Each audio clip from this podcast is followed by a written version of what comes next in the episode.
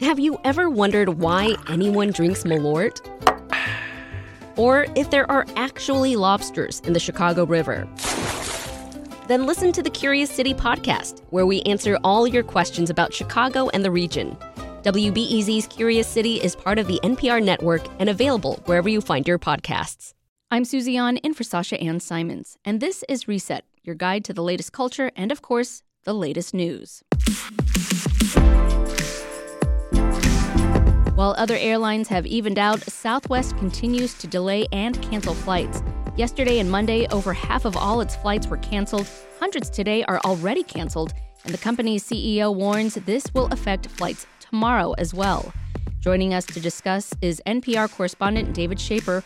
Also with us is Andrew Applebaum, staff attorney for Flyers Rights, a consumer advocate group. David, let's start with how many flights we've seen canceled and delayed. Have we seen anything like this before? Uh, as far as if we've seen it before, yeah, I'm sure we have, but nothing uh, on this scale that affects just one airline so mm. substantially.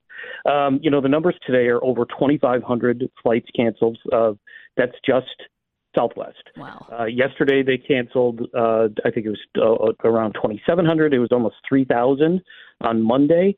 Uh, this is like you know 60, 70 percent of all their flights. They just cannot match uh, crews to planes and have the crews in the right place and the planes in the right place to be able to carry all of the flights, uh, all the passengers that are waiting for flights that were scheduled.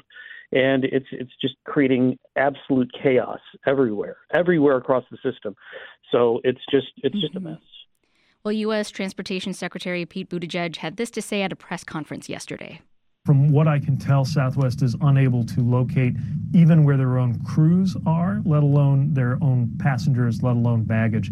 Uh, so uh, I conveyed to the CEO our expectation that they are going to go above and beyond to take care of passengers and to address this. Uh, they indicated a number of issues that they're having with uh, systems, uh, legacy systems for managing uh, their, their schedule and where their crews are. So, David, the airlines have asserted that they were fully staffed ahead of the holiday weekend. Uh, what exactly happened? Well, what happened with um, you know Southwest happened to all the airlines. There was a terrible, terrible winter storm.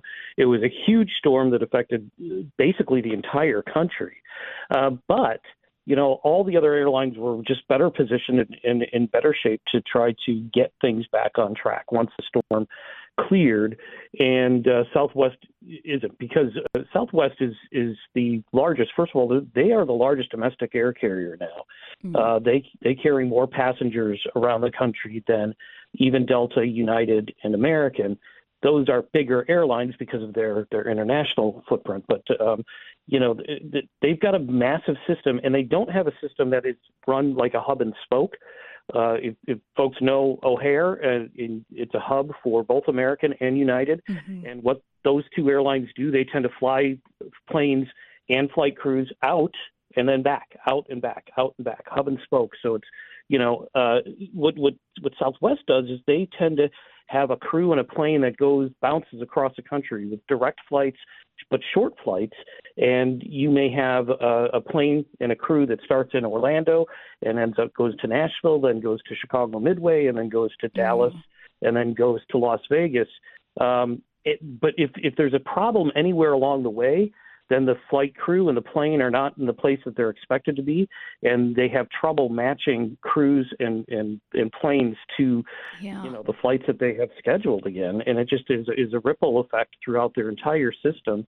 And the other problem that that you heard the, uh, the transportation secretary allude to there is that they have this antiquated uh, system for scheduling. Yeah.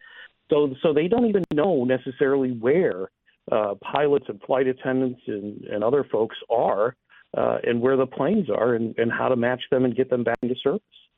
Yeah, so uh, delayed due to weather is not just a, a simple uh, reason. You've got all these um, other cascading effects behind it.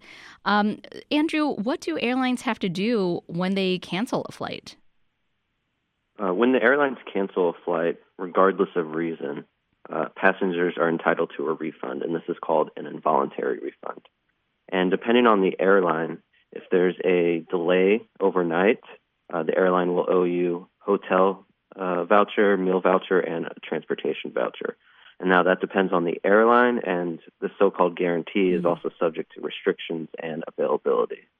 Um, and so, in the United States, passengers are not entitled to delay compensation um, compared to in the European Union and for international travel under the Montreal Convention. Passengers do have rights um, for delay compensation. And in Andrew, Southwest canceled over half of their flights the past two days, but many people checked bags and they couldn't get them back right away, creating a, a so called purgatory for bags. How are airlines supposed to compensate passengers for that? Uh, airlines need to compensate passengers for out of pocket expenses um, arising out of uh, being separated from their bag, and this can include uh, purchasing items such as toiletries or clothing if needed. And and David, uh, in in your reporting, how well do the airlines do at meeting these requirements? well, the airlines like to play a little game. They they like to tell you they won't tell you that you're owed ah. a refund automatically, and that is the rule, as as Andrew said.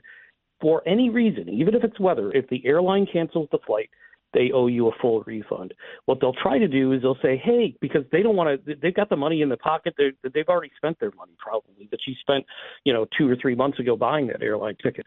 So they don't want to give it back uh, if they don't have to. So they'll say, hey, here's a voucher you can use at some later date, or we'll try to rebook you. We'll get you on another flight. Just just hold tight and and we'll try to get you on a, on the next flight or the next flight after that, or maybe if we go through this city or that city, you can still get to your destination two or three days from now.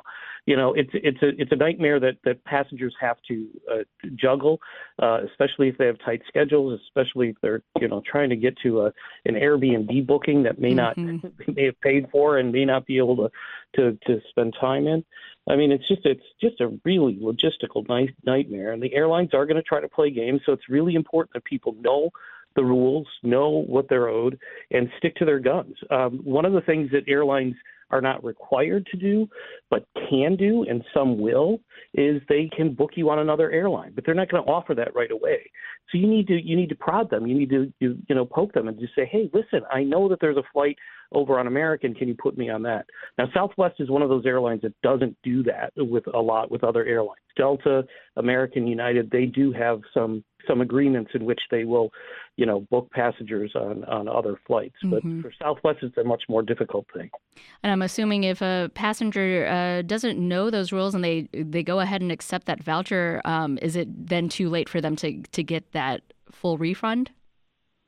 Um, I think once, yeah, I mean, it, you have to read the fine print and see what what might happen. You know, some of those vouchers or travel credits can come mm. with all kinds of restrictions.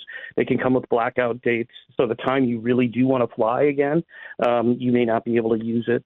Uh, you really got to take a, a good hard look at the fine print. I mean, some people are fine taking a credit for future travel because they know that they're going to use it at some later point, and that's okay. But you know, as we saw during the pandemic you know, the airlines were were not only just denying refunds, but they were giving people vouchers that would expire before it was safe yeah. to fly again. So it was really it was really a, a you know a difficult circumstance for a lot of people who are trying to navigate this this and it, it's kind of a confusing system to try to figure out you know what are your rights and what are your um, uh, responsibilities and, and what are airlines willing to do that is, is, above and beyond the regulations. That's the other tricky part. Some airlines are willing to to, to get you a place to stay overnight, um, but but you know you may not know that, and you might mm-hmm. have to mm-hmm. you know go through all kinds of different websites. The, the Department of Transportation under Secretary Buttigieg has has done a pretty good job of clarifying what the rules are, clarifying what people are owed um, and and has now has a dashboard, a digital mm-hmm. dashboard on on its website that will show you what airlines will do what for you and what the rules actually say. Andrew, do you feel that there is uh, one or two airlines that, that are more uh, customer friendly and, and are more willing to share that information over others? Um, we we found that air, widespread issue is that airlines um, are not refunding passengers when refunds are owed. Uh, they offer partial refunds or vouchers instead of these full cash refunds. Um, and this is against the law.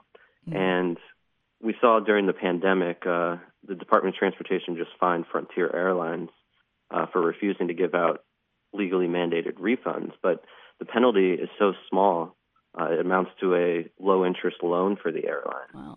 And it's really a problem of enforcement because the Department of Transportation is are the airline's sole regulator. Yeah. State and local governments um, do not have any authority.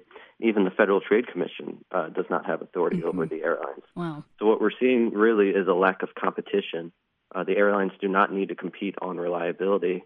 Um, and the evidence for this is that we see this problem happen over and over again. Yeah. Uh, Southwest canceled over 2,000 flights uh, in October of 2021. Um, it seems like they have uh, the biggest problems recently. Yeah. Um, David, we're, we've seen those images of long lines of people waiting to talk to customer service representatives and waiting for hours on hold. What can you tell us about what airlines are doing to meet the demand right now? Well, I, I, I think many of the airlines have gotten their, their schedules back on track. They're getting flights in and out of the airports, with with the exception of a few airports that are still weather affected. Uh, I think Seattle has had another wave of, of ice over the weekend and, and heavy rains now. Uh, Buffalo seems to still be getting snow. So there are certain parts of the country, uh, you know, around the Great Lakes that are still having weather-related problems. But most of the airlines, except for Southwest, have been able to get things back on track. I mean, I should mm-hmm. say that Spirit and Frontier, which are pretty chronic um, mm-hmm. offenders in terms of uh, poor customer service, have had uh, more problems than the mainline carriers like American and Delta, United. Um, even JetBlue and Alaska Airlines have been doing uh, a, a little bit better.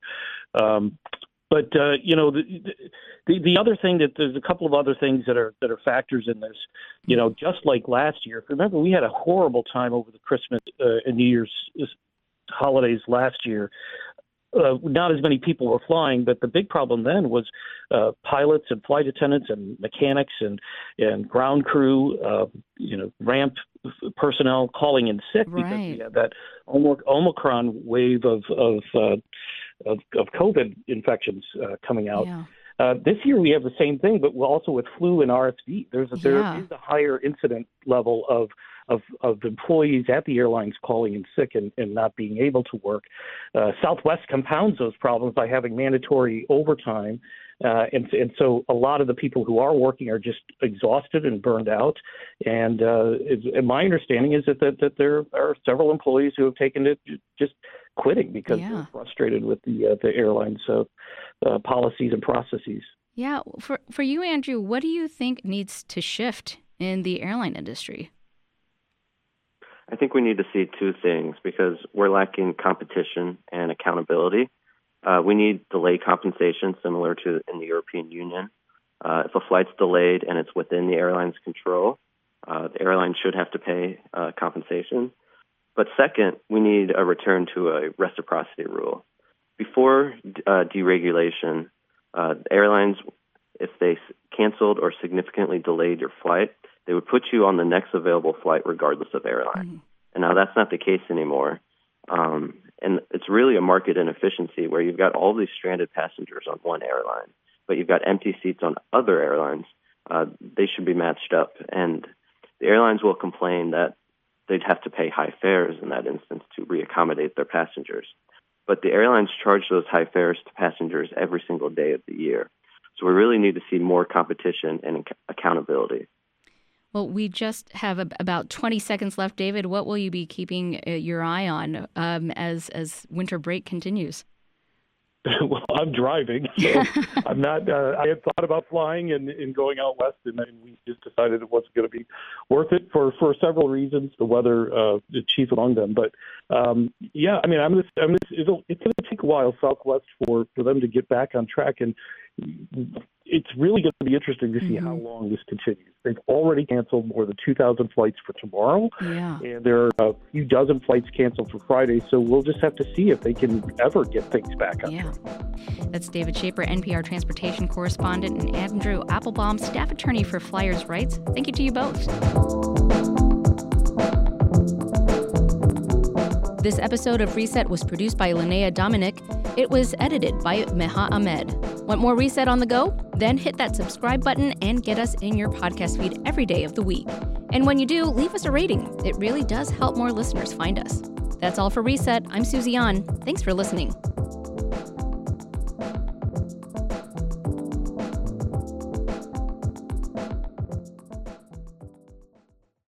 At a time when information continues to come at us faster and faster, sometimes you need to hit pause and rewind. NPR's Throughline takes you back in time to the source of the news stories filling your feed. Find NPR's Throughline wherever you get your podcasts.